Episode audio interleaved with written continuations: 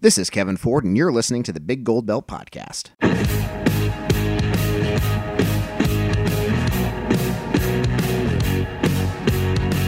Big Gold Belt Wrestling Podcast. We're back with another special edition of the Big Gold Belt Podcast. The storylines have not made sense from WrestleMania to now. It's been the, the best told story leading into this on WWE. This this pay per view, it feels big, it feels important, but ultimately it's The biggest thing that, that stood out for me when I seen it, I was like, okay, this has to be a joke. I don't, I don't, I don't know. Like,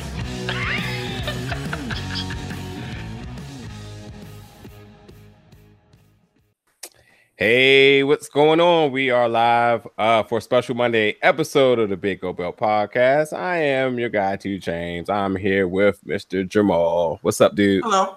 I'm good. Good, good, good. Um, before we get into the show, real quick, as it has been a couple of busy weeks, um, just want to just cap off things you've seen real quick. You can show them out to us, movies. Um, well, I can tell you what not to see. Uh, you do not need to waste your money on a skyscraper uh, with The Rock and a building uh, uh, the Tower Inferno that wasn't.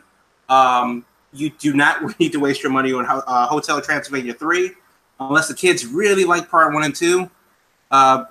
There's really kind of nothing out this weekend until for like another two or three weeks until Mission Impossible comes. No, yeah, Mission Impossible comes out uh, 27th, so that'll be the next big thing.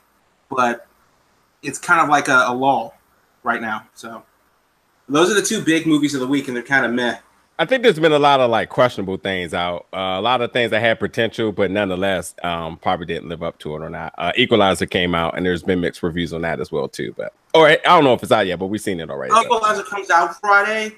Uh, it's okay. Um, not enough equalizing, to be honest with you, uh, and and that, that's you know it's a bit of a problem. It's a decent movie. Yeah. It's just that it's not based on the show anymore. It's just Man on Fire, but Denzel was It's on. Denzel again. It's all Denzel. Anywho, you know it's Monday, and this is not a typically scheduled show. So for some Monday, it's gotta be a special show. We are here with two special guests. Now, this is a funny one because typically I would say you may have seen these people, but you may not have seen these people, but you damn sure have heard these people. They are the voice of Nova Pro Wrestling, uh, which you can hear them on any any any of the video on demand services, DVDs, or exclusively live on Powerbomb.tv. We are joined by K Ford, Kevin Ford, and Jason Heat. What's up, fellas? Your hero is here. I'm feeling very special. Thanks for having me. No doubt, no doubt. Now, um, just just this is going to be unique because a lot of people, I think they get the idea what commentary is, and you guys have um, obviously been in the game for a while, very well profession. I literally enjoy sitting next to you guys doing the shows because of the energy you bring. Jason joined me for the pre-show uh last uh two weeks ago for Nova Pro, which was amazing. Um, you guys are natural, so um, I've been wanting to schedule this for a while. We we uh talked it up at ROH and said, look, we need to make this happen now, and here we are. Man of action. That's right. I mean, I'm excited. So um we definitely definitely have a unique uh plethora of questions coming from the two of us. So Cool. let's try to jump into your brain and then at the end, you know, we'll talk a little bit about Nova Pro's next coming uh upcoming show, which will be Harlem Nights, which is uh, a unique show in its own too. So that's what's on schedule for today. But uh I'll, I'll let Jamal get started because Jamal definitely seems like he has some questions that I'm even intrigued what he has to ask. Yep. So uh, you guys do the commentary for Nova Pro Wrestling, and and a good job, of course, at that. But I guess my first question is about commentary itself. Uh, how do you keep your stamina up throughout a show? Uh, Nova Pro has 96 matches. The shows are uh, three and a half days long. Um, so, like, so I know it's important to to watch, you know, the matching and get a feel for it and become invested in it. But how do you keep it up uh, when it's two thirty in the morning and the bar's about to close and we haven't reached the we just hit intermission? Um, well, so I, I consider myself the lead commentator. I've done uh, every single Nova event from the debut up until American Slang, our latest show. And I've been fortunate to work with several of our commentator partners, and we're now at the point where our booth is four people deep. Uh, so it's not just myself and Jason Heat, but uh, Innocent Isaiah, who was uh, inactive indefinitely from an injury he sustained back at Nova Project 3. Uh, wanted to come back, be part of the Nova Pro family, and he wanted to be on commentary. And then with uh, Nova Pro actively recruiting some of the best women's wrestlers in independent wrestling, uh, we felt it was very important to have somebody who was incredibly knowledgeable about women's wrestling all around the world. Uh, and we have a partnership with Squared Circle Sirens, which I have to say is hands down the best women's wrestling website on the internet. No we were doubt. able to get Dennis Kerwin to come and uh, be a commentator for that. So what I do as the lead commentator is I look at the matches we have and I assign the matches um, for everybody to play to their strengths.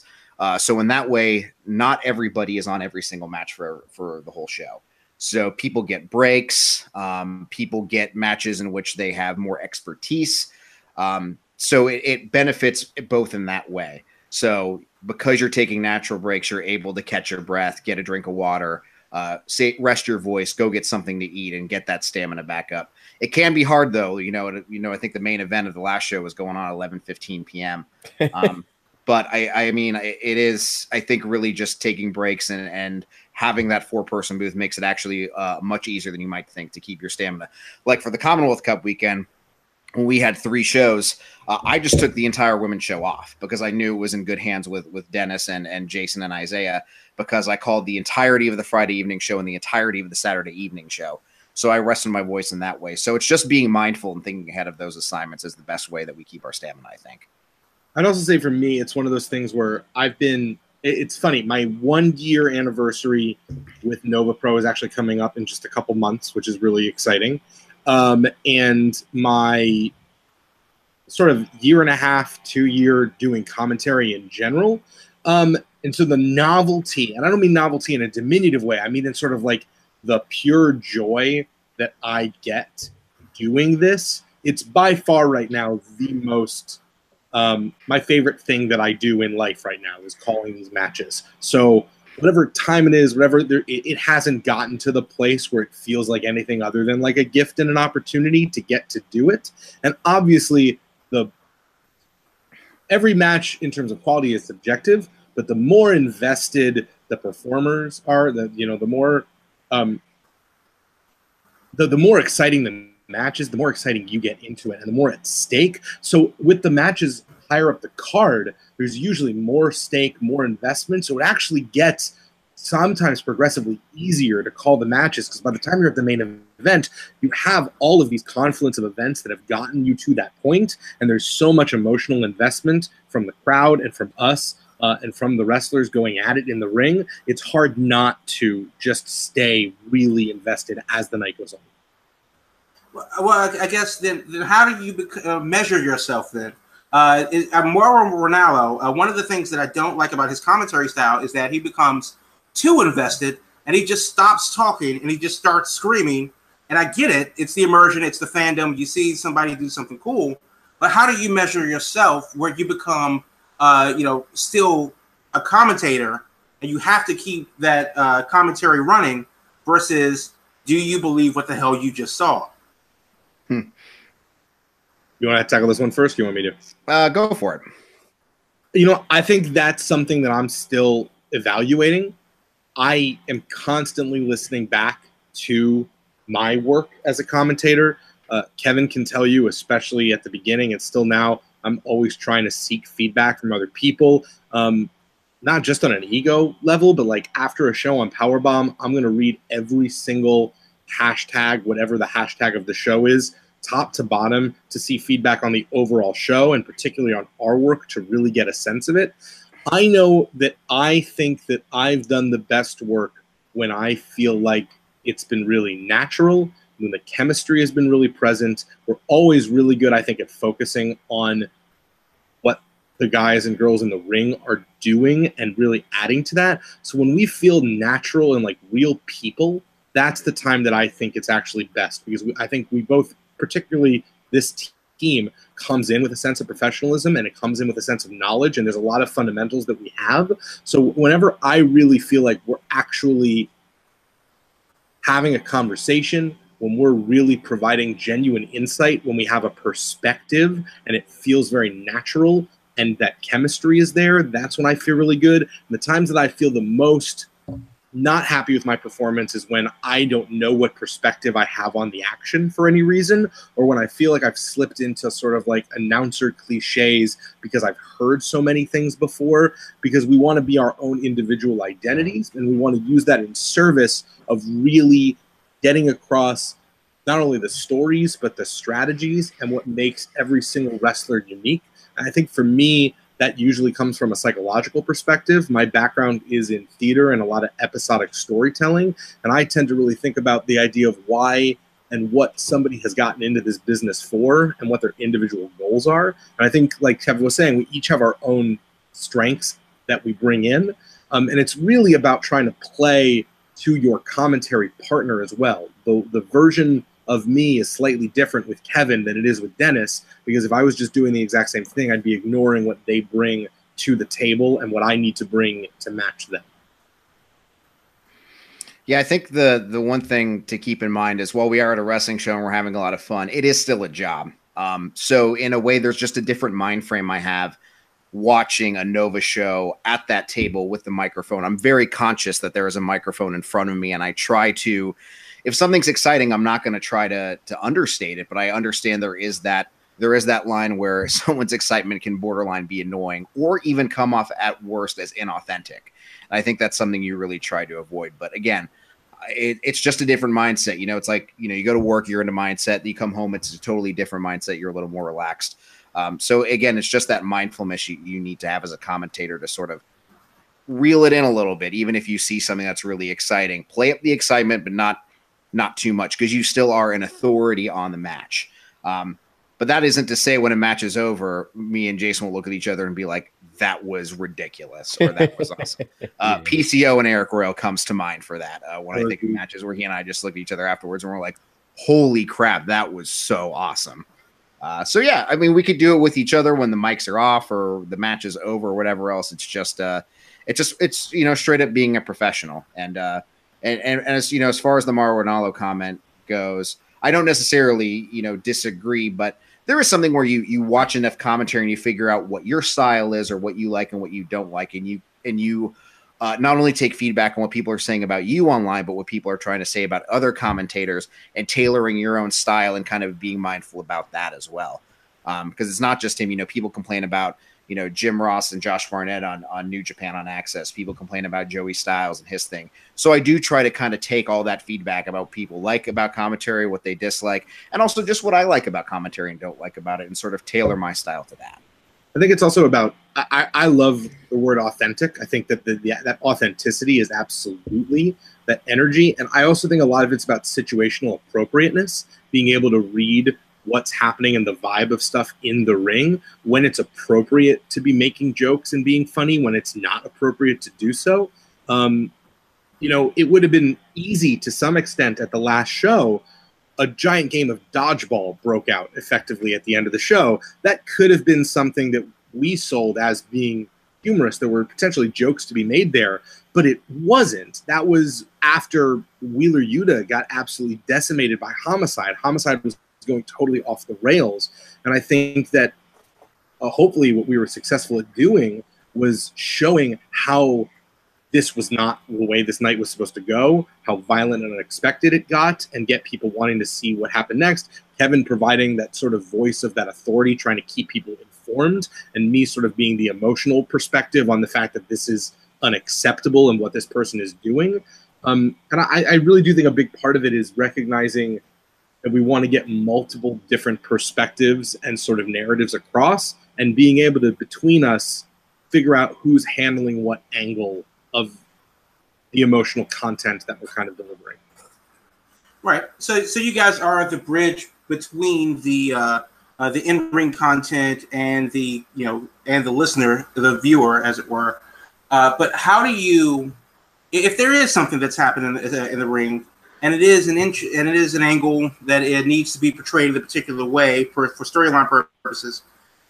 Though the specifics of what's happening in the ring may conflict with your personal beliefs, how do you uh, how do you get over that? Like, how do you uh, you know make sense of a situation where this is something that the the outside of work you would react differently to the inside of work uh, you. For example, uh, intergender wrestling is a, a polarizing topic, and though I personally love it, uh, that's something that I would champion on the uh, on the um, if I were a commentator. Whereas somebody would say, "Oh my God, he just brutalized that woman." So I mean, so like, how does how do you get out, out of your out of yourself uh, to keep the storylines progressed, even though it may be something that you personally don't agree with or do agree with, but it conflicts with the storyline?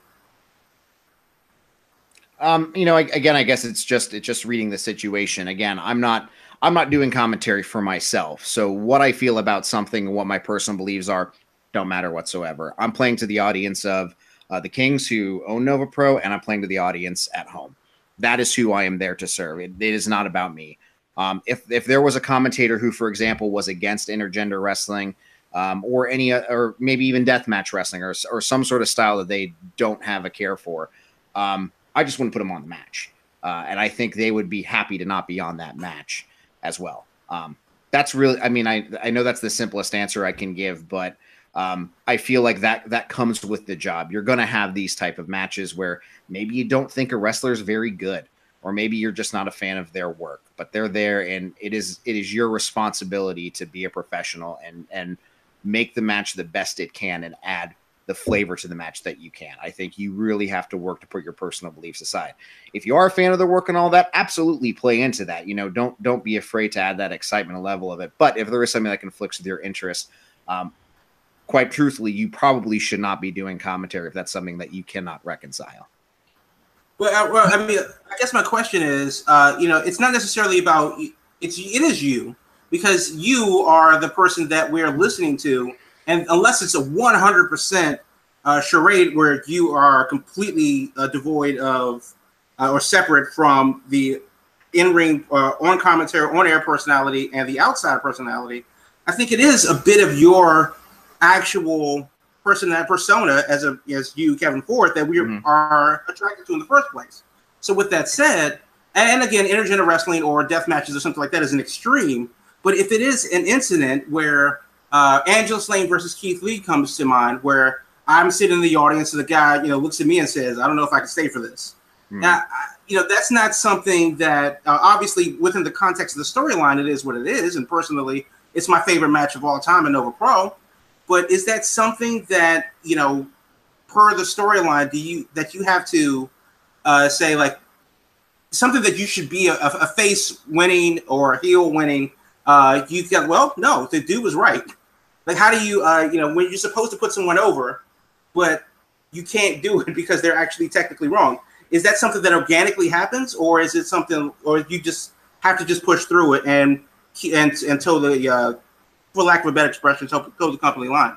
I I think that as a couple different things. I mean, I think first off, one of the best creative challenges of the job and what makes it fun is to be able to find a way to have a perspective that you believe in and also always be putting the match and the talent over.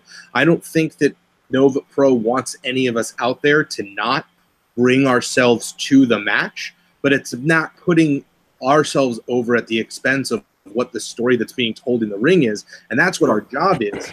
And I think that's part of you actually doing the work in your head if there is ever something that you're not as into, coming up with reasons to get into it, doing the job of actually selling what is happening and why it's happening and creating that I, I, and reading the story that's being told and helping to provide that analysis oftentimes helps get you to to do the buy-in because you have to be in it in order for it to work.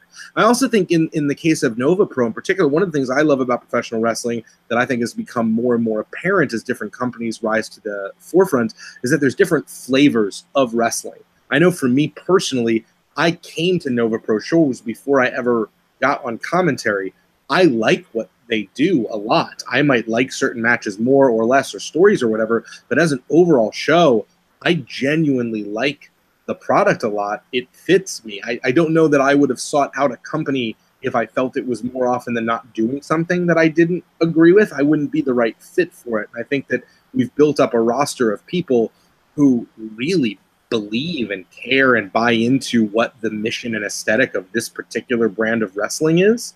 Um, and so it, it's actually very easy to support it. And I, you know, as Kevin said, a job's a job. You do your job to the best of your ability, and you uh, do stuff sometimes that maybe isn't exactly your cup of tea. But I don't know that we'd be here investing in ourselves if we didn't believe in this product. So I, it's not something I've actually really personally encountered a lot here.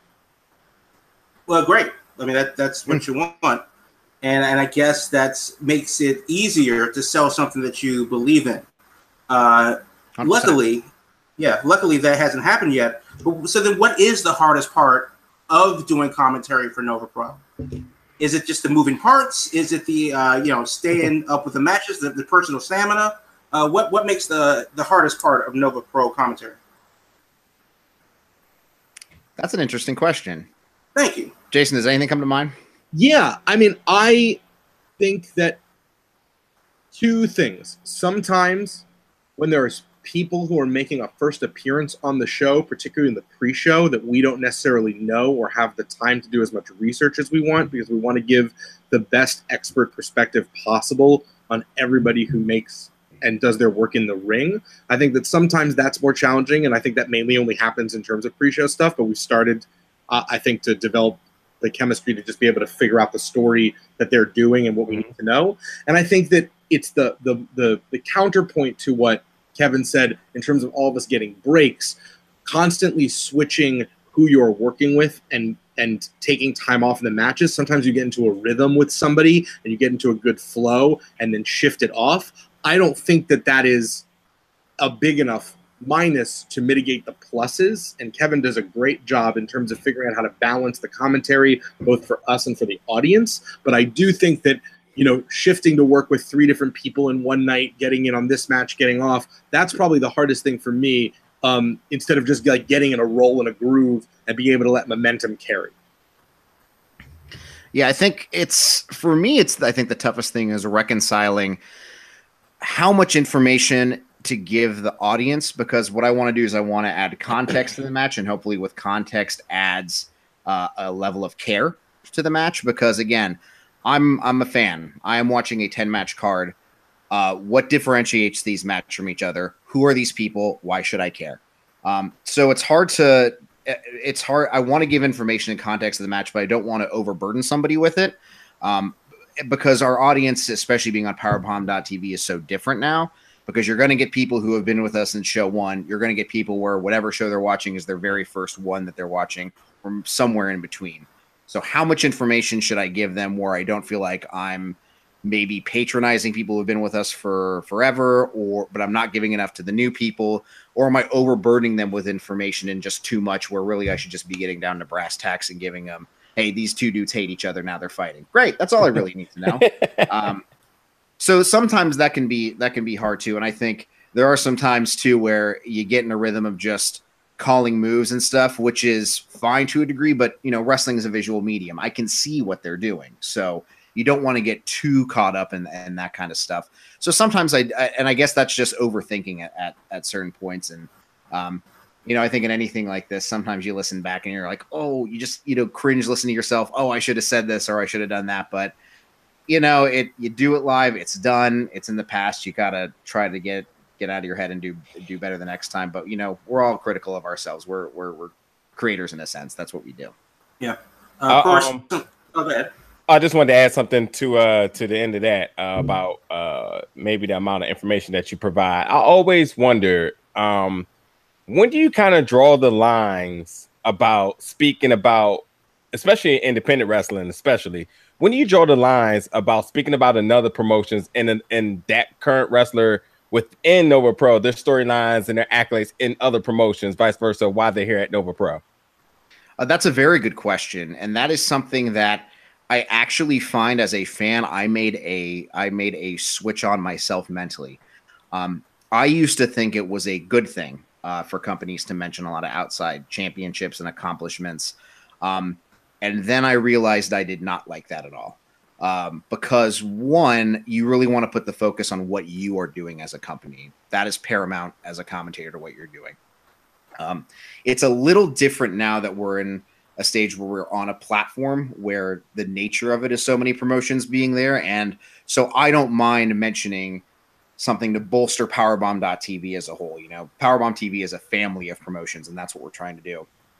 But, I- you know, I remember this is about a decade ago, and I'm going somewhere with this, where Chris Hero was a babyface in PWG, and he was a heel literally everywhere else he wrestled.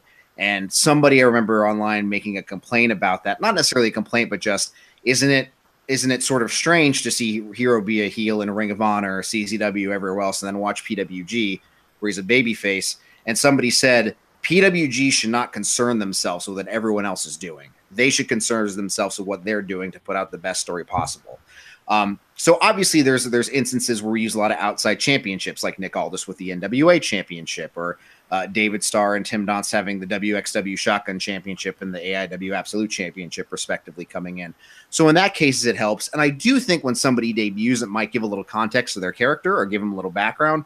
But I do think it is something to be aware of and try to make sure you're not paying too much attention outside of what's going on in your own universe, um, especially for a character that's been around for so long. yeah, I'm a unsurprising to everybody here probably, um, but I'm a huge comic book fan. I've been deeply invested in comic book universes and, and theory behind them for a long time, and I think wrestling in a lot of ways is one of the most parallel art forms, particularly as a performance art, to some of the way that comic book universes are structured. And I think a lot about the term continuity when it comes to this. And what continuity really means is the series of events that have happened that you know that help to provide the context for who these people are in the story structure. And oftentimes, when I think things get really rough with all these mentions and things like that, it's where you're, like Kevin said, you're overburdening people with excess continuity beyond the story that you need to tell and what you need to know. When I meet you, I learn through the course of actually interacting with you all of the information about you that I need at that given moment in order to process what our story is together. And that doesn't mean I need to know what your sister ate for breakfast five years ago. other people might need that information. I think when it comes to other promotions, it's a de- decision about are these plot points going to help enhance this particular story and this particular encounter? Going to give context that explains why this match is so much more vicious between these two people than we're used to seeing this person have?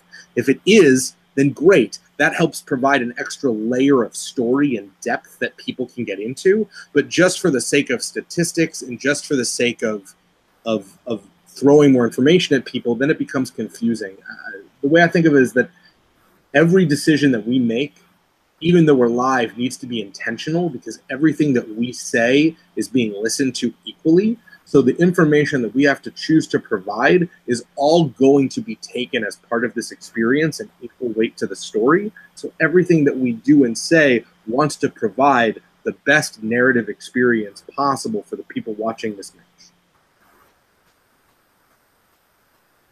No, that, that's that's that's kind of what what it needs to be. Um, are you? Are there any favorites, uh, past or present, in uh, the commentary field? Anybody that you've taken notes from? Uh, hopefully, not Michael Cole. that uh, you know, kind of not necessarily that you that you model your career or your style after, but somebody that you've just taken notes from. Sure. Um, I will say two different things. One, um, the former Rich Brennan, Rich Bocchini, who does stuff with MLW right now. When I was very first getting into commentary, I actually went to I went to Orlando for WrestleMania, not to go to WrestleMania, but I took a creative seminar uh, on booking for professional wrestling with Gabe Sapolsky because that's another area that I do with other promotions. And I, at the time, I hadn't seen any kind of seminars like that, and it was a really great opportunity. While I was just wandering around Joey Janela's spring break, I ended up wandering into Rich. He had just recently been fired from WWE. He was super friendly and gave me his phone number. And I called him a couple weeks later to just ask because I hadn't broken into commentary yet. And he was just, for a dude he met randomly walking around the floor of a wrestling show, he spent two hours on the phone with me just going over basics and fundamentals, what he had learned at NXT and learned with WWE. And for a basic foundation, especially dumping into it with uh, the company I was working with previously, Fight Pro Wrestling, and having never done it before, that was such an incredibly like huge gift for him to give someone just to take the time to really explain his perspective. Then, in terms of people in the field that I'm a huge fan of, I love listening to Don Callis. Um, I have, Mm. I can directly measure my enjoyment of a New Japan show based on whether or not it's the main announced team versus a secondary announced team.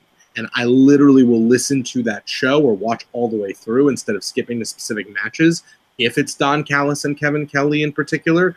Mhm. And if it's not, I might skip to just watch the performers I'm most into as opposed to like those main event tags. For whatever reason, he blends uh, an attitude and a character and a knowledge with a real passion for certain moments um, and and their dynamic. I've I've really grown to appreciate that team in particular, and I've found that I want to listen when he talks, and so I care what he has to say. So then he has a certain level of cachet he can bring to performers and make me invest in them more when he cares about them.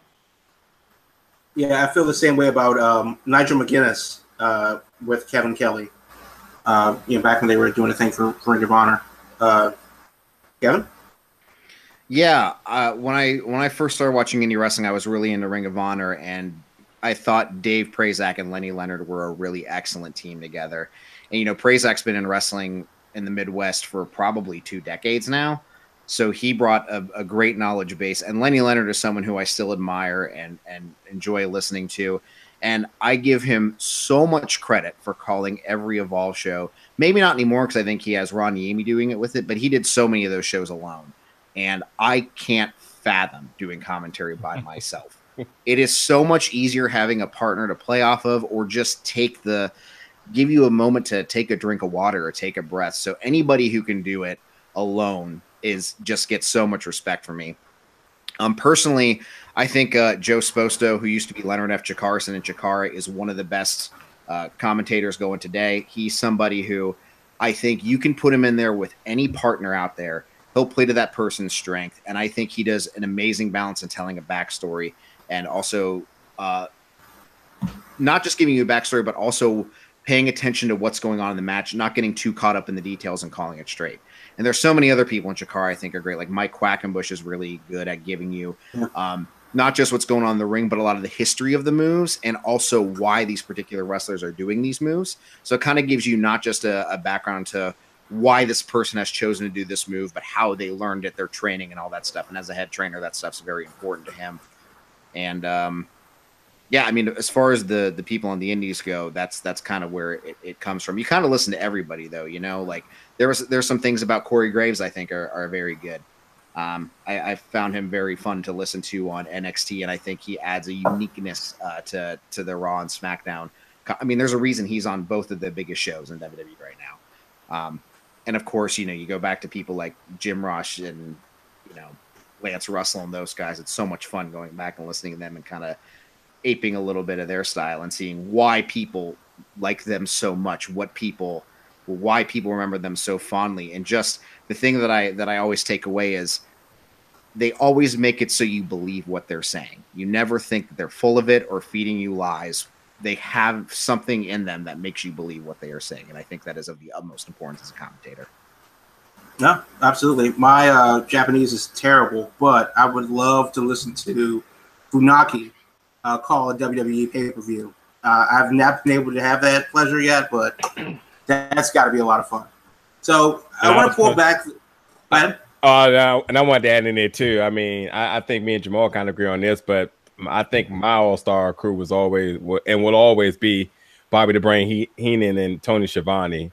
I think it has a lot to do why I was on whatever channel WCW was on back in the day over uh, WWF at the time. And it's Yeah. also cool to hear him back on MLW. Like I'm t- when I have a Friday to sit down while I watch replays on YouTube easily. Yeah, I was a WWF kid, so Heenan and Monsoon is my number one all-time commentary team. I'll tell you what, though, uh, I think Randy Savage is an incredibly underrated commentator. I actually can get with you on that one.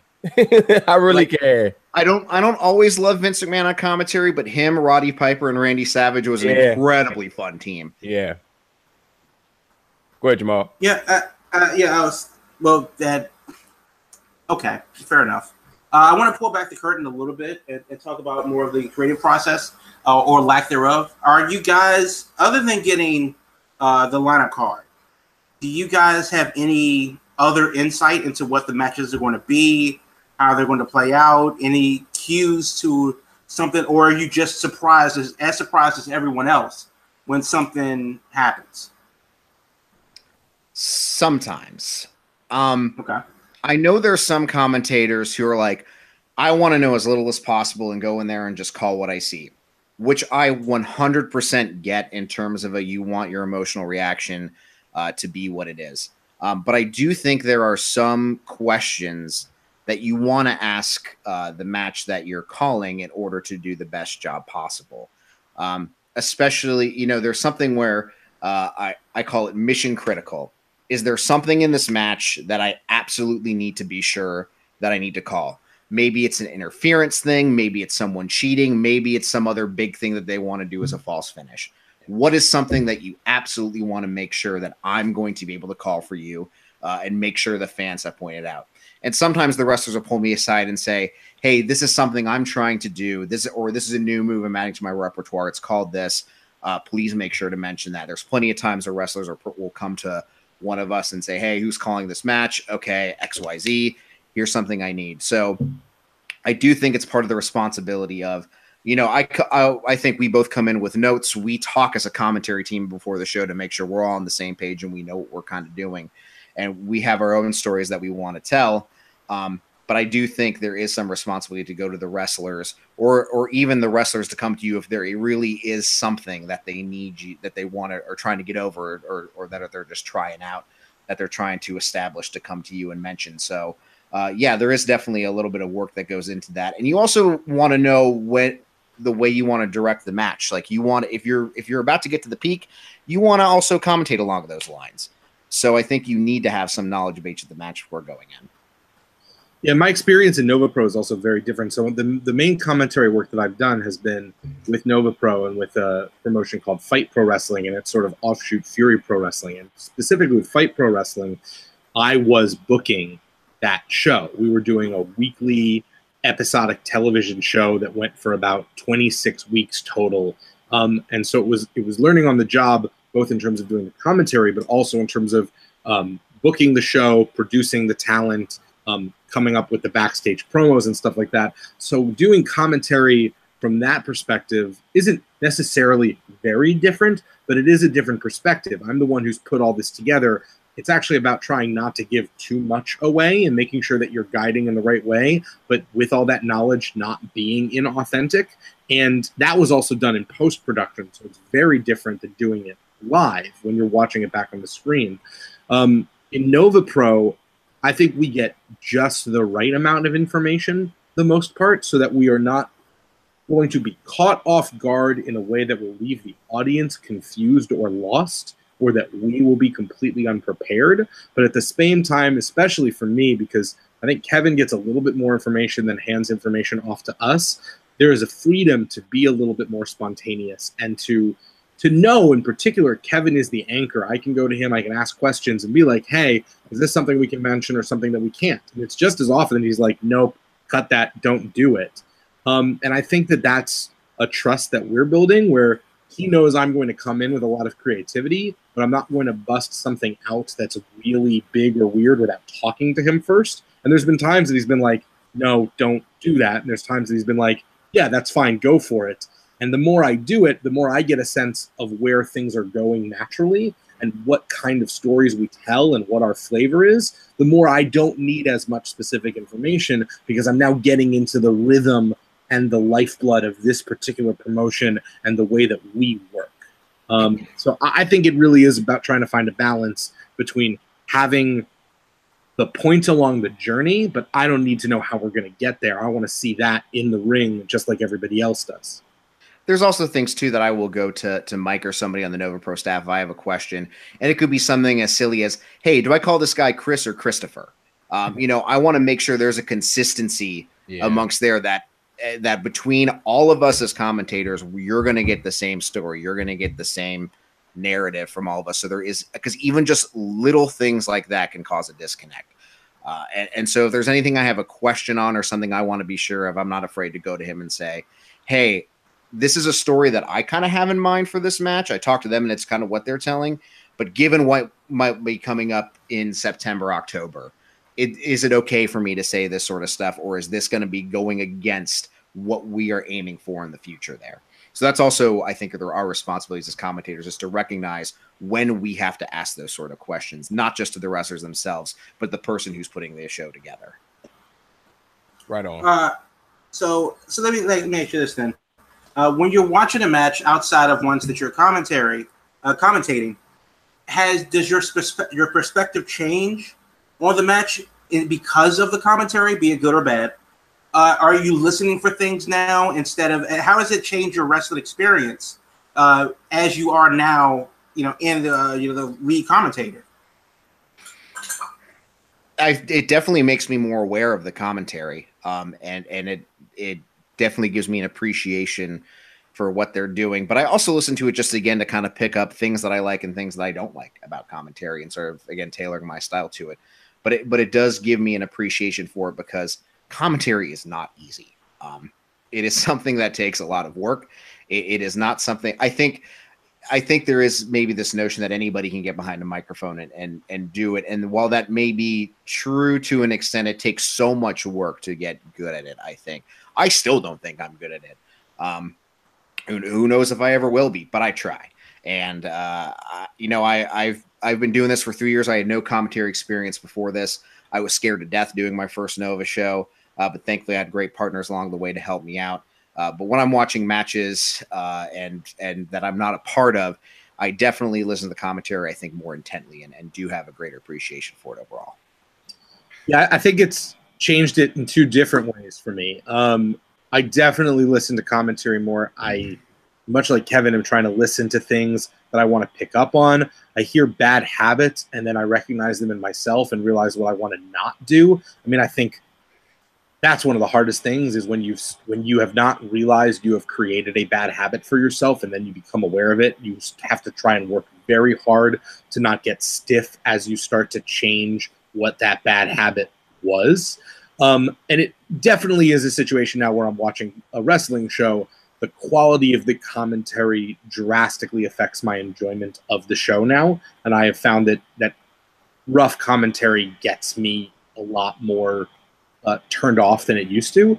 I also think, though, what's been cool is watching matches live now. When I just go to a show and I'm sitting in the arena, I'm thinking a lot more about the story that's being told and the strategies and it provides a different perspective in an audience member and sometimes you do just want to lose yourself and you can but it really does become a great opportunity to be thinking about can i look ahead and see some of these plot points can i see by watching this match that i'm not calling where I think some of these moments are going. Am I able to follow the structure? Have I picked up the breadcrumbs? Oh, good, I have or I haven't. So that, that when I watch it, when I'm doing it for the job, I can train my brain to be ready to see those stories in a less pressure situation so that I'm ready for it when the microphone is on. Because I think Kevin's completely right. It's not just about being funny or witty or smart. It's about really being able to tie and weave these things together to be able to put over not only what the promoter needs, but the wrestler needs, and most importantly, what the match needs, because that's the story that's being told. Um, and I'm a huge fan of physicality as performance and storytelling. And Flying V, which is the theater company I run, we've done three different shows called Flying V Fights, um, which was all shows built on vignettes of different kinds of stage combat. And what I learned working on that was that pro wrestling had been one of the best teachers that I could have ever asked for to work in that style. By watching and studying pro wrestling for years, I had been spending my entire life being ready to help other people use physicality and violence to tell complex, nuanced stories without words. And that's something that wrestlers do. So we just have to be able to provide the right words to all the nuanced storytelling that they are doing. And that's not as simple as, as being clever. Jason, I got a question for you. Um, so going back to Fury Pro Wrestling, they had their debut show a couple of months ago. Um, you did have, and I would assume this would have been your first time you guys had worked as a team. I, I can't think of her name right now. Sampson. Yes. Yeah. Um, could you could you speak about that experience of working with a new partner, the preparation it took, and also too, I mean, it was the debut show. You um, I obviously was uh, working there with you as well, not on commentary, but um, uh, I, I did see you around preparing your notes and stuff for the show. But I mean, I want to know what what was your whole mental process coming into that venue, um, meeting new staff, uh, seeing some wrestlers you may not have been acquainted acquainted with before, and then having a new commentary partner, knowing that you was getting ready to um, be the lead on the on the debut show.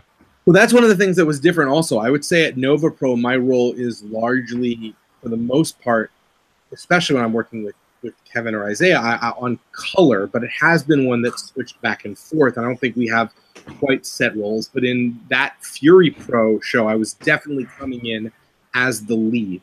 Um, working with Mike, the promoter, as we had on Fight Pro Wrestling. I was very in the know about where he wants things to go and what his philosophy is. He had also been my broadcast partner at Fight Pro Wrestling the entire time, so it was him and I. Um, I knew especially that Missy was coming in to really provide the wrestler's perspective, and that she was there as someone who knew a lot of the talent personally, had ring stories, road stories, and the perspective of being a wrestler. That my job was to help set the overall structure of the promotion, to help set the tone of the kind of stories that we're going to be told, to help provide the narrative focus of it, and to tee her off in an appropriate way to be able to get that kind of analysis in since it was one of her first times doing commentary. There's 8 million things I wish that we could have done differently because, like Kevin said, we're very self critical people, and I constantly am thinking of how to make it better. And there's a there's an explanation or not a, and there's a saying in theater, you work with someone the first time to get to work with them a second time. I think we did a really solid job, but in working together, I now feel like we will do a much better job the second time because I have a better sense of her rhythm. I have a better sense of the way she likes to interject things. I think that's one of the things that most you have to learn doing commentary. I mean, it's a thing that we're naturally doing now, but in a much more structured environment, is learning how to breathe with your partner to be able to sort of non-verbally communicate. I'm going to take something here, or let them go, or um, figuring out how to break up the appropriate time to call the pin, you know, the pin attempt and stuff like that. So with with Fury, it was different because it was live commentary being done from a different room on a monitor. So it was a first time experience that I'd ever done live commentary to tape with a new partner, but from one steady cam perspective. So the thing I was most nervous about going in was actually whether or not I would be able to see all of the action clearly enough to be able to call the nuance and those specific moments. And so I had to kind of early decide the focus of today's commentary was not going to be about hitting as much the specific technique points that we might hit, but focusing on those broader story points. So that way, if I was missing the specifics of some action because of the view, it wouldn't suddenly sound like I stopped knowing what I was talking about. And that was an early decision that I had to make uh, in that circumstance. Right on. Um, I, I do have a, a couple of listener questions uh, for the two of you guys. Um, one being, and kind of on the note of what Jason just said, Has there been any shows where you've messed up on commentary that that vaguely sticks out in your head? Yeah, at the Fury Pro show, I there was a late addition to the card. Um, someone got injured the day before, and a different wrestler was put on the card in their place, and I didn't have time to do the uh, research that I wanted to do about this person because I literally found out that they were on the show that day. They were in this match, and I'd heard about them before. And so, without really thinking about it, I referred to them as a veteran. At which point, Missy immediately goes, Veteran? They've only been here two years, and completely buried me. And I was like, uh, I, I, just had to roll with it. I was like, in, internally, I was like, Really? Come on. But externally, I was like, Okay, well, this helps establish our dynamic and what we're going to be. So now I'm going to lean into this. And I was just said something like, apparently your sources are much better than mine, Missy. And like now suddenly I was slightly more bumbling, you know, not intensely, but uh, that was definitely uh, the number one moment that I can think of where I was like, "Thank you for calling me out explicitly on commentary about a thing that I was wrong about." Ugh. Can't wait to listen to that match pack. I don't I don't have anything like that in particular.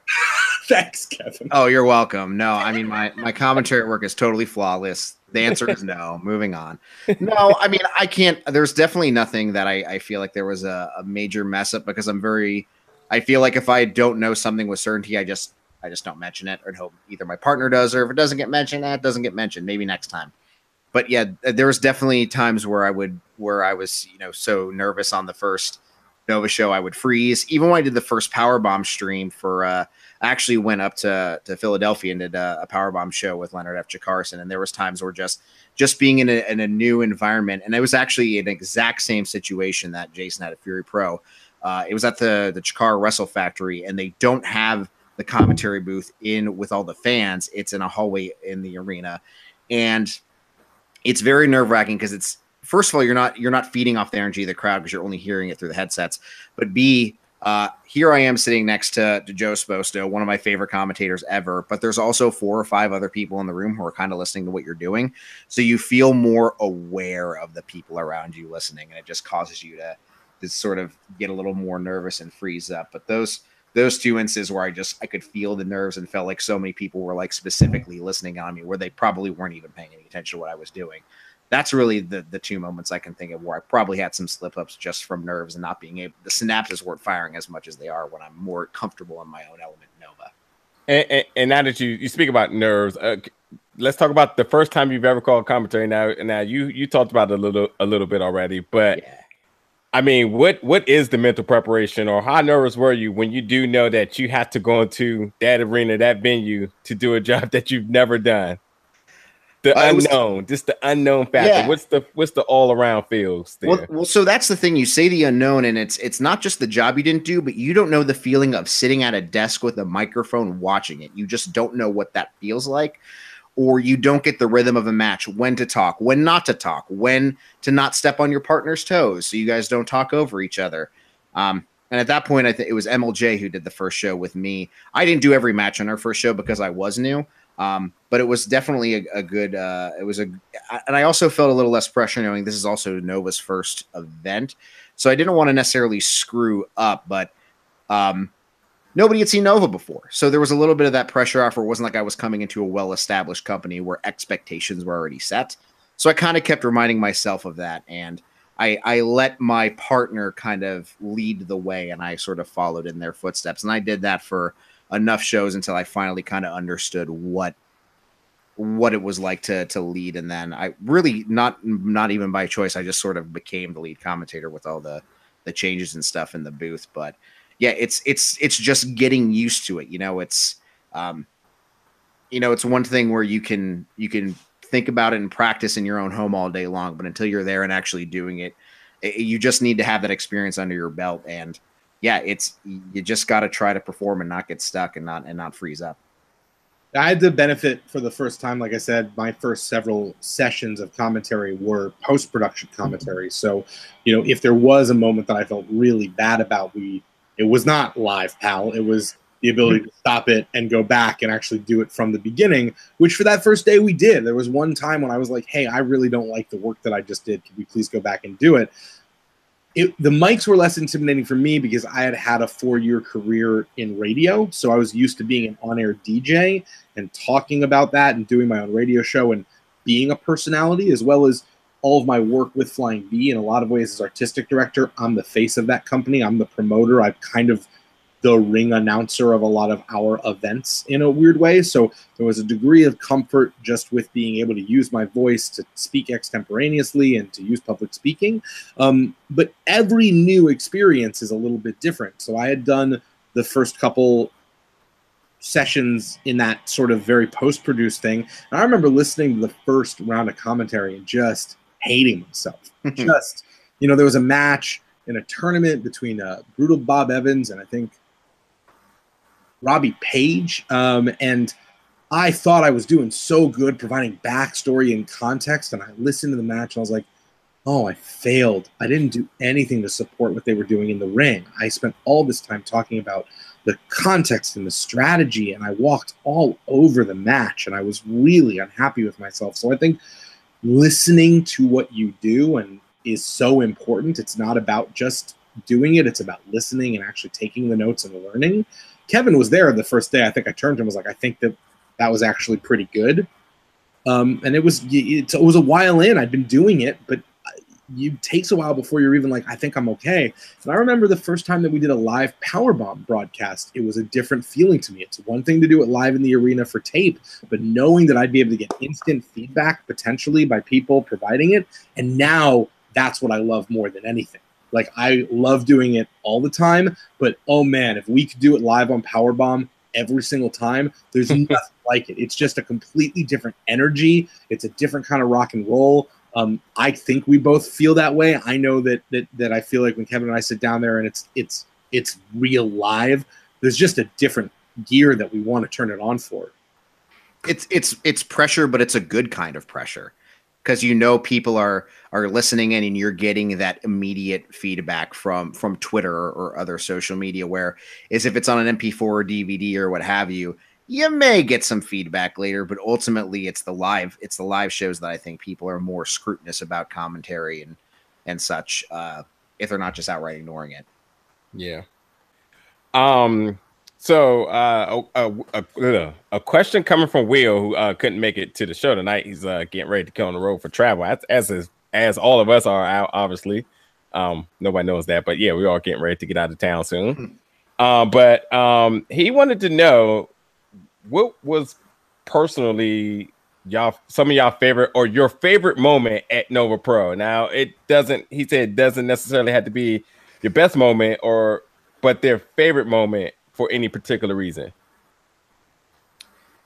Um, I mean, I first thing that immediately came to mind was Angelus Layne throwing a fireball in Mikey King's face because how could you not love that?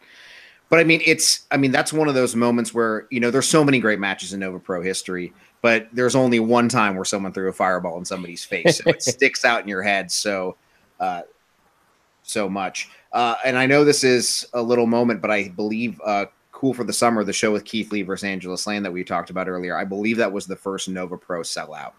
So to look at the crowd and see every yep. chair filled and Brian Hughes, the ring announcer, announced we are sold out was it gave me goosebumps. It, it gave me chills. Um, and I mentioned this on Twitter too, but uh, you know, I started watching wrestling back in WWF in 1994 when the Quebecers were the WWF Tag Team Champions. So seeing PCO, who was one half of the champions when I started wrestling, come out to the ring to fight Nick Gage was just such a surreal moment in my life. I mean, I never thought I would call a Nick Gage match, let alone a, a Pierre Carl Ouellet match in my life. Um, and I could say that for so many wrestlers who have come through Nova Pro. Um, but I think, and and honestly, like even doing those second and third events, I mean, I the Kings had talked about putting on an event for years before the first Nova Pro came to fruition. And honestly, with the night of that first show, there was no telling if there was going to be a second, a third, let alone a 25th or 30th or whatever we're at Nova Pro. We're about to celebrate our third year anniversary in September, which is so crazy to me. Uh, so even just those early days when the show was over and you could just say like we we really did it. We ran a show in Northern Virginia and, and brought wrestling to this audience who has just been starved for this for so long was was so was just so invigorating and it's something that we we've kind of continued to do and I know it's it's easy to take for granted now that we're running monthly but it is such a special thing that we were able to bring you know, uh, an indie wrestling company to an area that had none or just didn't have any good wrestling for so many years uh, to bring it there and, and have, you know, regulars like you guys come every single month and just support and cheer and be so great. Uh, I mean, uh, it sounds a little cliche, but honestly, every show feels so good because of it. Like, I can't believe we're actually doing this again.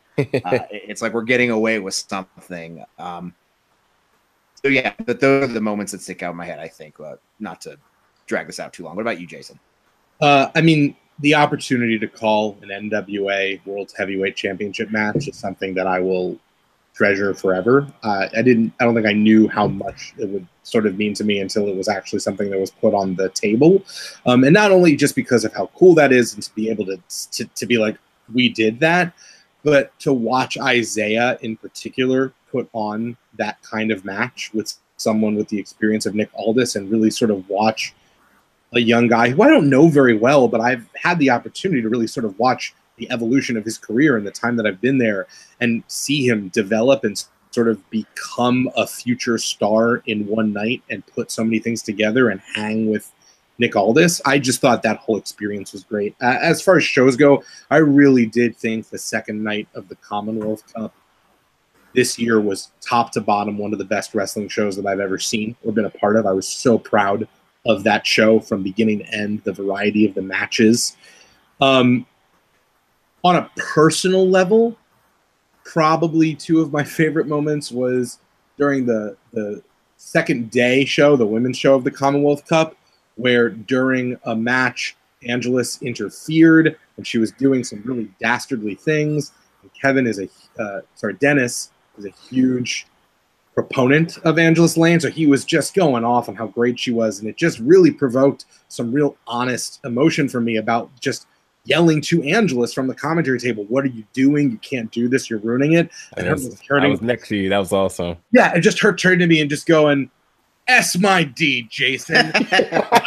like it was the first time where I was like, I'm in this show. You know what I mean? Like I'm part of this family. I know this person now that they are comfortable. Whatever. I like. It was just like, oh, I'm a real character in this show, and I have a perspective, and I have a relationship with another character in the show. I now feel a total different level of like who Jason Heat in Nova Pro can be. On a similar level, I just remember the night that it looked like uh, Sage Phillips had won the PWI Ultra J Championship Yeah. from Logan Laroux, and I thought that we did a really great job calling that match. That was one. Of, I think that was the time when I turned to Kevin was like, "I think we did good." Mm. And then we were quoted in the newspaper article that came Yep. out, actually like lines from we said, and that was really, really validating. And on a ridiculous level, we're all kind of used to it now. But the first time Donst came out to the safety dance, I lost it the greatest moment of ever. So like now it's like a thing, but when Yeah. it was not a thing and it just happened, I, I, I'm pretty sure I stood up and just started like cheering at the desk. I did not know that was happening. Uh, it- something that you you you tapped into reminded me of two memories because you mentioned Isaiah Frazier getting the challenge for the NWA World Title. Yeah. There is, it's almost like watching your kids grow up. Some of the wrestlers who come in who are so You're new to wrestling and are still coming to this area. Um, Sage Phillips is a great example. You talked about the PWI Ultra J Championship, but even just a couple months ago, seeing him hang with Jonathan Gresham in the ring was so rewarding. And seeing that to me, like put a pin in how far that guy has come. Because if you look back at some of Sage's first matches in Nova Pro, they were not nearly as polished as he is today. Yes. Uh, even with the knee injury, putting him on a setback for so long, he is Sage is so unbelievably good. And to see him go from somebody who wasn't even supposed to be on a show and that and got the pre-show match with Ken Dixon to being in the Commonwealth Cup and having you know these great moments with Logan and having the show stealing performance with Gresham, it, it it does make you feel like a proud parent seeing him come from so far, uh, especially because he comes from a Billy Rock school and I'm so close with a lot of those people. But I remember a reaction I did not expect uh, was at our uh, 11th Dimension, the Black Friday show. We had uh, the women's Survivor Series match in the main event, which was cool because the first Nova show had one female on it, and that one match had 10 women in it. So uh, I think it's great that that Mike King has made it a, a concerted effort to bring so much great women's wrestling Nova. Um, but Alley Cat being the sole survivor, I had I like I was calling the match, and I felt my a lump in my throat and tears get into my eyes, and I was like, I wasn't expecting to have this reaction. Uh, but if you go back and listen, I talk about how Alley Cat went from someone who was on the Nova tryout show, who nobody knew existed before Yep. she came there, and just a few months later, she was a, a fan favorite and the Yep. sole survivor in the main event of our Black Friday show, and how proud I was of her for getting to that point. That was all very real, very genuine emotion, and I did not expect to feel that emotionally about it. That isn't what I knew I was going to call for that match, but I genuinely really felt it in that moment, and it was it, it it's something that I that I was not expecting, but it was such a great thing to feel. I, I literally a zillion percent agree with you on that. Literally my same exact thoughts. And Isaiah Frazier, one thing I want to add to that too is um being being around Nova family and you know coming to the show early and you know uh, helping do the pre-show and everything is, is a humble moment for us. I know uh, that I, that has to be a, I, that has to be one of my memories is when we first started that pre-show. Jamal looked over at me and said, "Wow, we're live! Like, you know, we're, we're able to do this." And we went from being fans, and Mike gave us the task to do it. And ever since then, is we, you know, we've just been doing it. But it's it's a surreal thing to be uh, not part of just the culture of Nova Pro, but be to be part of that family. But Isaiah Frazier, I always will recall him coming into Nova Pro, and when the Crab family comes in there, he, you know, obviously they they help, they was helping put up the ring, but he beelines over and make sure he introduces himself to everyone before he gets to the task of putting up the ring, which you know that's that's time critical, but he makes sure that he speaks to each and every person that's in the building. And then to see him go against Nick Aldis in that match. Now we did have him on for an interview, and you know we generated a lot of talk and and background on it. But to see him literally go and hang toe to toe with Nick Aldis, literally was like I literally felt so proud. Like you said, that once he came out, I didn't even know what to say to him. So I just went up and gave him a hug, and I was like, I hope this isn't weird, but like I just don't know what to say, dude. Like you, you killed that. Like and that place went crazy for him. I mean, he was a star in his next match. That reaction stayed. Like it made a real impression. Um, it was just a really cool moment, and it was just such an honor to call that for him and and um, for that belt, which is really experiencing a resurgence that I certainly think that you know ten years ago I never thought was going to happen. Yeah, Not at all. Well, and that's that's the beauty of, of independent pro wrestling. I mean, you can watch an NWA title match with Nick Aldis and Isaiah Frazier. You can go tell Nick Aldis to his face how much you like that match and take a picture holding the title belt with him right after it. you could give Isaiah Frazier a hug because you were so proud of him and liked the Yeah, match so much. yeah. That's the beauty of independent professional wrestling. Yeah. Um, it- you know, I think there's uh, it- it's it's a it's a form of escapism like television or books or movies like that, but you can't reach out and high five a character in a movie, right? You can slap hands though with a wrestler, and that I think is why it's such a unique experience and why so many people are, are drawn to it and, and why they have so much fun doing it. That's that's the biggest difference from something even like WWE or something like that.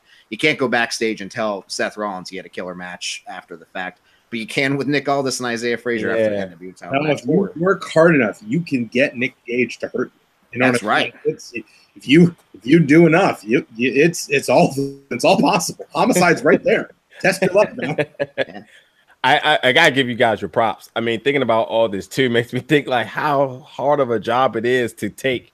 I mean, obviously your emotions are going to flow through your vocal cords, but at some points, I mean, I could imagine myself unable to sit down in my seat anymore from the excitement and just be so invested in what just happened. I almost forgot that I was supposed to be calling commentary. Like, I, I just I, I, I couldn't, I couldn't even gather the fact of having that task, considering, especially, especially like you said, the 11th Dimension show. That was absolutely amazing. Angelus Layne being the biggest heel in Nova Pro, getting a standing ovation at the end of that match.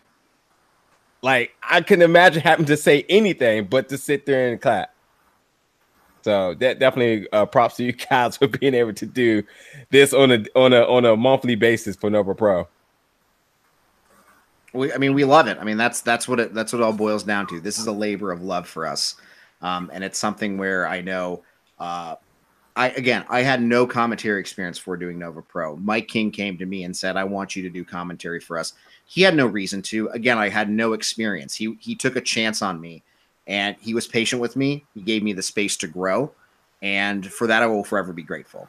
And it is something that I I really truly enjoy doing, and do not take for granted that uh, he didn't have to put me in that booth at any point uh, in in this period because again I had no experience. There was far better people that he was well connected to that he could have given the spot, but he wanted to give it to me. He had faith in me. He appreciated that I was local to the area and thus I cared more about the development of Nova Pro than somebody who we could have maybe brought in from outside the area.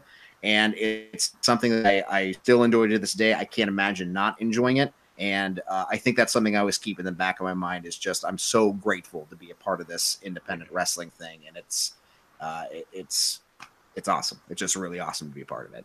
and not to not to extend Kevin's ego further than it already is, because we always fear doing that. But I mean, I feel very similarly both to Mike, but also to Kevin. You know, I had been doing work with Fight, but really wanted to be doing more. I came to see a bunch of Nova Pro shows just because I wanted to mention to Kevin that I did commentary, um, helped out with some sound, which is just a really good piece of advice for anyone who wants to potentially break into wrestling.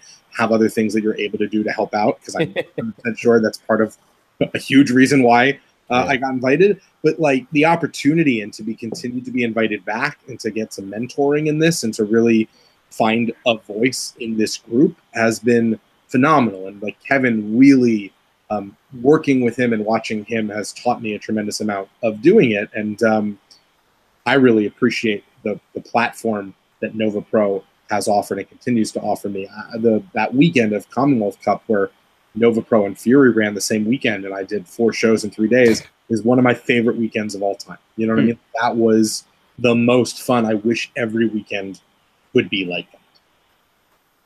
So, Right. speaking of Nova Pro, uh, we're well, what a week and a half away from their next show, the 28th of July, first time. Uh, you know, a new venue for Nova Pro. Uh, I've not been to this venue before, but it's 8421 Arlington Boulevard in Fairfax, Virginia.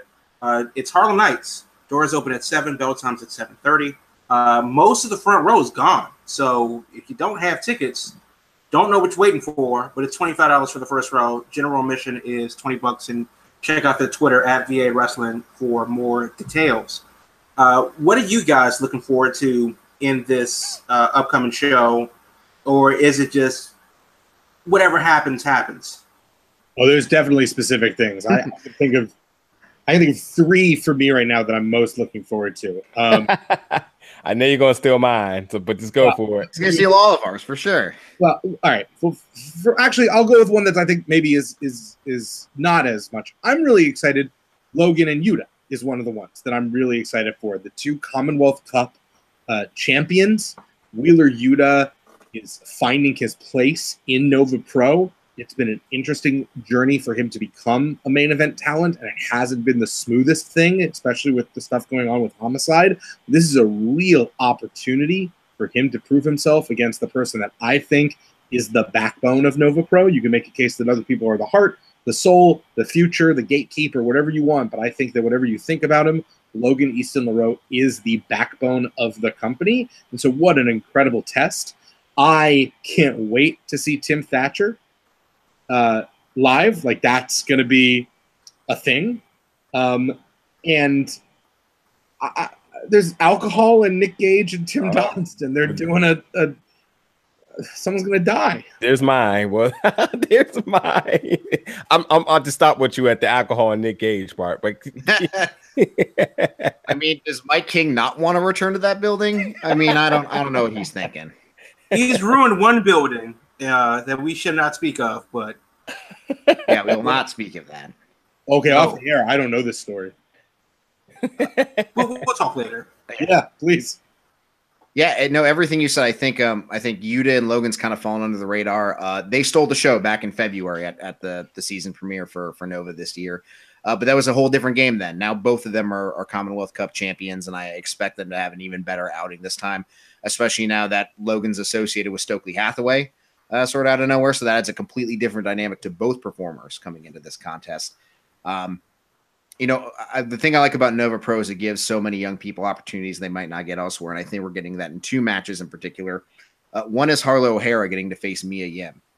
I mean, we all know how how much Nova Pro means to Mia Yim as somebody who grew up in the area, went to school in the area, all that, learned to wrestle in, in Virginia. Uh, you know, John Kerman was one of her trainers back in the day. Uh, she gets to wrestle in front of her parents when she's here, so being a Nova Pro means a great deal to her.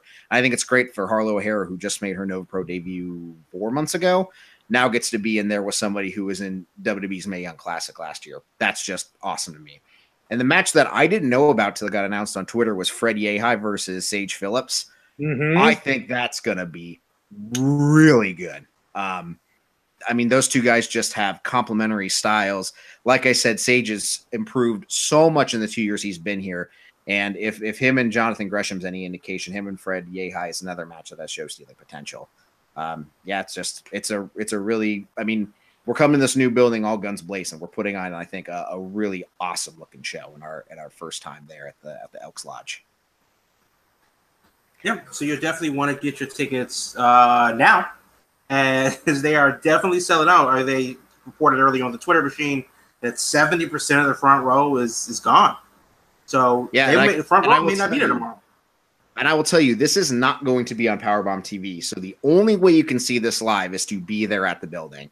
Uh, maybe future events, if the if it all goes well, will be at Powerbomb TV. We just don't know how the internet connection is at the building. And Mhm. with, I mean, I don't know how long you guys have been indie wrestling fans, but I remember that the Halcyon days of iPay per view was just internet outage disaster after disaster. so if you're not certain you can run a show there without any interruptions, we're not even going to bother. So Yeah. uh, if you want to see it live, we're just going to put on the best damn show we can for the people in the building that night, like we always do. So if you want to see it live, got to come out to Elks Lodge on July 28th. I just wanted to like go back to one thing because I said Thatcher, but it's not just Thatcher. It's specifically Thatcher against Gresham. And, and and before you steal my point, because I'm gonna cut you off. The last time Gresham faced someone that was significantly taller than him in Donovan Dijak happens to be within my top five of matches at Nova Pro. So I'm expecting this match easily. I mean, it's Gresham alone. Gresham versus a ghost. Gresham versus Gresham. Gresham just standing there is automatically going to be great. Yeah, But he's the the fact that his stature, Gresham is look special. at you. He's Gresham is special. Yehi is special.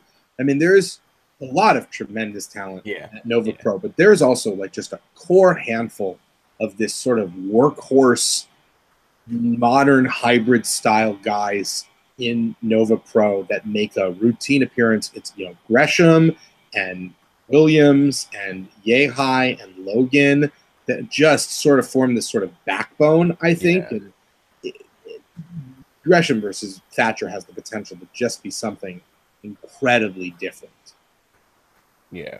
Yeah, I mean, like personally, that's my favorite uh, style of wrestling. Uh, the Lance Storms, the Dean Malenkos, the Benoits, and now it's the Greshams, the Fred Yehis, the, Yeah. the Sage Phillips, Logan. And so, you know, I, you know, it's yeah, it's going to be nuts. It's actually uh, the match that I'm looking forward to the most, uh, aside from uh, Jordan Grace versus Rain. Um, You have a good taste, Jamal. Thank you. I, I think so. But yeah, but, but Jordan Grace can really do no wrong. And with Rain uh, coming in for, I think this is her debut. Second, she went up against Yeah. Second, sir. Angelus. Okay. Yeah. So yeah, so that's going to be nuts. And then obviously they're giving Rain some stiff competition in Nova Pro. Uh, so Rain versus Jordan Grace is definitely worth the price of admission. And you get uh, Fred Yehi versus Sage Phillips, which honestly should steal the show. That's the one that's you know that's the one that, that people going to sleep on because Sage Phillips has been slowly uh, coming up, climbing the ladder, and he's really on the rise. And he's honestly he's the anti Logan. Like both of them technically sound very proficient, but as far as their you know their their styles, their personas, it's almost night and day. So it's going to be very interesting to see those two meet down the road. You know, because you know they have to. But for right now, uh, Yehi versus Sage Phillip is my match of the night. So Anti Logan is about the best compliment you can give somebody. I don't know, man. I'm I'm I'm on Team Fiji. Can we hang up on Jason? Is that a possibility for the? I think Logan's something special. He's he, it's it's like like X Pac during the invasion. He might be a d bag, but he's our d bag, and we need to own it. We need to we need to try and and change him from the inside. You can't you can't make him into something different by constantly turning him off, Kevin. We have to find a way to get him to embrace being the champion of Nova Pro beyond just the champion of the one percent. And you constantly berating him is turning him further and further to the dark side of the force. He's with Stokely now. We have to work together, Kevin. Get Logan to come out to Uncle Kracker like X Pac during the invasion, and we'll talk. I have to like you don't realize the level to which Uncle Kracker is not only my least favorite musical artist of all time, but I've literally run out of buildings when his songs have been on the radio. It is the most offensive sound to my ear of anything has ever happened. Not no hyperbole, total shoot. I have run out of buildings when Follow Me comes on. Bet you didn't think that conversation was going to happen on this podcast. No, really didn't. I, w- I will say this: the core nucleus and heart of the Nova Pro roster, Nova Pro is going to be safe and run excellent shows for years to come. Uh, the talent and just to see them grow, and then you still got the tail end of the ta- the crab people still coming into their own. I mean, things are things are bright in Northern Virginia right now. Yeah, and, and that's something else that I think we're we're very mindful of is that it's great to bring in your stars like Timothy Thatcher and Rain and, and so on and so forth, but they're not people who just for distance or popularity or whatever else aren't going to be able to be there every month. So it is incredibly important to have those people who are local to your area, who you know you can depend on to be there month after month, to make the nucleus of of Nova Pro. And so it's great to have outside talent come in to spice up a card, change up the cards, draw some people who may be new to there.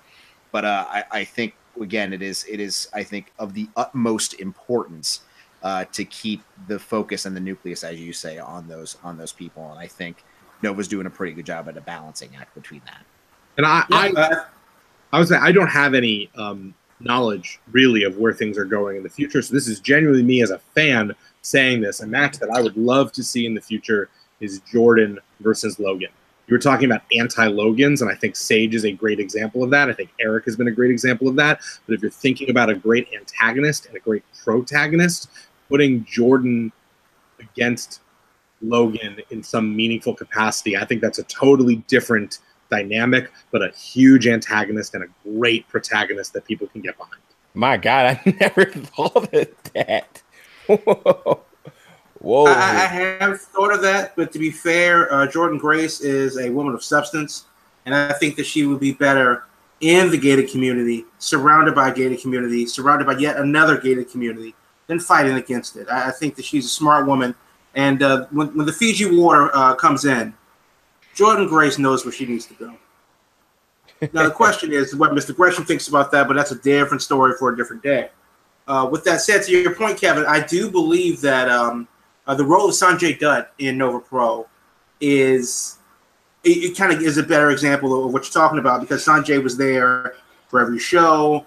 He was the backbone of the show, and now he's really hands off. To now, I you know we we still miss him, and we definitely want him to come back. But it's like the the kids uh, are in good hands, and they can drive the bus now. Yeah, I don't I don't think it can be understated how important it was Sanjay Dutt was in the development of Nova Pro. I mean, he's somebody who he grew up here. He went to Lake Braddock High School. He went to George Mason University.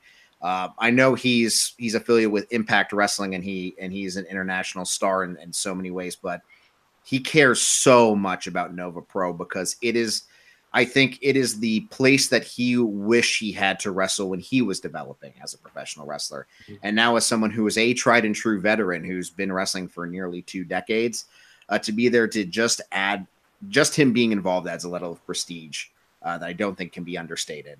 And I think he added legitimacy to when we were shopping around the concept to places like the JCC, uh, trying to get us our foot in the door. Uh, Sanjay was there to help.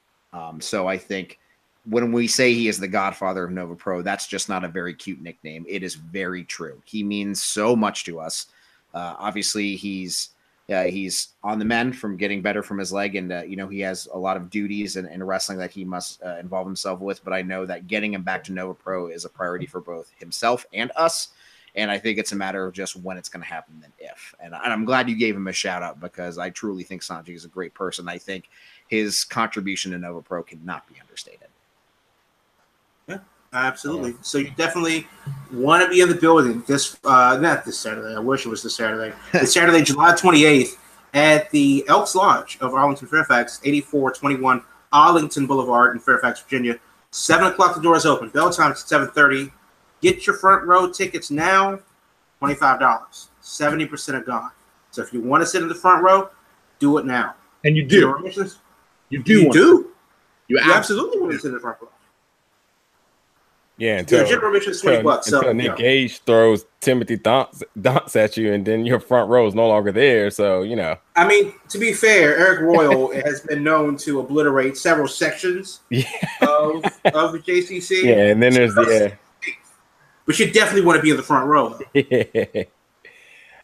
Um before we wrap the show up uh it, it would be foolish not to again give uh the kings a shout out for uh, believing in people and giving people chances uh I think we spoke about a lot about Nova Pro and everything, but um, I think we uh, religiously kept getting back to the fact of um, they were giving us a chance. They gave you guys a chance. They they gave young talent a chance that now pretty much everyone has found a home and found a purpose to be part of something that's really special right here in our backyard. So definitely want to give a shout out to them for um, believing in people and giving them chances. Um, Definitely. And, and, and, also, and, something I want to say, and I don't know how you guys necessarily feel, but uh, I hope you understand how how grateful we are for all the time and attention you've given to Nova Pro, um, and how you are an extension of the Nova Pro family in and of itself. Um, you know, and I and to anybody who's out there, you know, the Snack Society, we appreciate them for bringing snacks to the Nova Pro locker room, for yeah. giving us shout outs on their shows. We appreciate Sean Neutron and all he does on his his podcast. Um, if you're a fan who's ever brought a sign to a show and maybe you don't get acknowledged and you think a wrestler didn't see it, uh, it did get seen and it probably got a good chuckle out of us. So to say that we are so immensely thankful for anybody who chooses to put down their $20 or $25 and come spend a Friday or Saturday evening with us, we can't understate how appreciative we are of that. And that is the reason why Nova Pro has been able to last for nearly three years. So uh, as, as somebody who has lived in Virginia since he was five years old, who never had a wrestling company like this and is privileged to be there every month in the capacity that I am.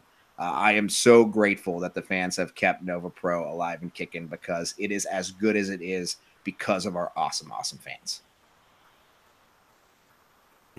I don't even know how we're calling that one out. thank you, thank you, thank you for sure. But uh, yeah, that that's that's as genuine as it gets right there. Um, so yeah, before we get out of here, guys, um, and the information is in the description uh, for anyone who may be listening live or um, will be listening to the uh, podcast uh, version of this. Uh, plug your social medias and anything else you have going on that you want to plug. Jason, go. You go first. Sure. Um, you can read the one or two things that I don't post about Nova Pro on Twitter at Jason Heat FV. Um, in terms of that it's mainly Nova Pro related stuff, and then like once a month I'll put something else. Uh, but please check out that. But even more important for me, uh, in addition to my work with Nova Pro, I am the producing artistic director of Flying V. We are your friendly neighborhood indie theater uh, with a focus on the intersection of intimate moments and high concept pop culture based theater. If you like Nova Pro Wrestling, we are the theater company for you. One of the big reasons that I love being at Nova Pro is I look at that audience and I see a very similar audience uh, to the kind of work that we make. Uh, and you can check us out at Flying V Theater on Twitter, facebook.com slash Flying V Theater, or at flyingvtheater.com. We do a lot of really interesting physical movement based work. We do a lot of stuff inspired by professional wrestling, comics, and other genre fiction. Um, and so that's my other life's work, and I'd love for you to come check that out. Oh, you can follow me on Twitter at kford13. I don't tweet a lot, but if you tweet at me, I'll definitely respond. Uh, also, if you happen to be listening to this and have never seen Nova Pro, I highly recommend going to powerbomb.tv and subscribing. You can use the code Nova Pro to get 20 days for free, so there's absolutely no risk whatsoever. And not only is there Nova Pro, but there's other great promotions like Beyond Wrestling, the Scenic City Invitational, AIW, WXW. There's a smorgasbord of promotions up there. Making Towns Classic. Making Towns Classic, yes. 27 Nova Pro full events are on there for your your watching pleasure. So go check it out if you haven't seen Nova Pro yet. And uh, guys, I actually, if you will allow me to, uh, for our next show after Harlem Nights, we have uh, the Summer of George on August 24th, and I have an exclusive announcement for you if you would let me. Ooh. Oh yeah, of course we're going to cut you off. This plan, give it. uh, so I mentioned we have Mia Yim coming up on uh, July 28th, and she was in last year's Mae Young Classic in the WWE. But debuting on August 24th, we're going to have somebody from this year's Mae Young Classic. The Canadian Ninja Nicole Matthews will make her debut on August 24th. So check that out. Summer of George at the Annandale Volunteer Fire Department. Wow. Bam. There's your exclusive for you. Well, I'll take it. Got to bring the goods on the Big Gold Belt podcast. Absolutely, we appreciate it. Hey, that'll be twice the same amount because I will be making my way down to the make uh Mae Young Classic. So oh, that, that's that awesome. Is, that's awesome. Appreciate it. Yeah. Well, uh, yeah, this has definitely been one of my favorite shows. Like, but we have hit our mark because I can I I still have questions on the paper I haven't asked, but we have hit our mark. Um, guys, the door is open. We have to do this again. Would love to. Absolutely. One hundred percent. And, and, and, and then we're gonna just make it a party because we have to get innocent Isaiah on here and we have to get Dennis on here, and it, it just makes sense that we just have a whole shindig all together with the voices of Nova Pro. Dennis and Kevin a little bit separated. They don't always play well together. Just a little bit of space between the two of them. He's not wrong. Well, we, yeah. If we're gonna do that, then we should just get Angelus to make it a party. well, considering that the last time you and Angelus was together, and then we just got the other story uh, with Jason and Angelus, I don't know. She might burn this podcast down. So You want a very X-rated podcast. Me and Angelus can, can request come true. I think we need to make it happen. We haven't had Angelus on the show, so I'm, I, I mean, th- that just makes sense to me. We, we Yeah. have not. So we and we and we got beef too. So bring it. Yeah.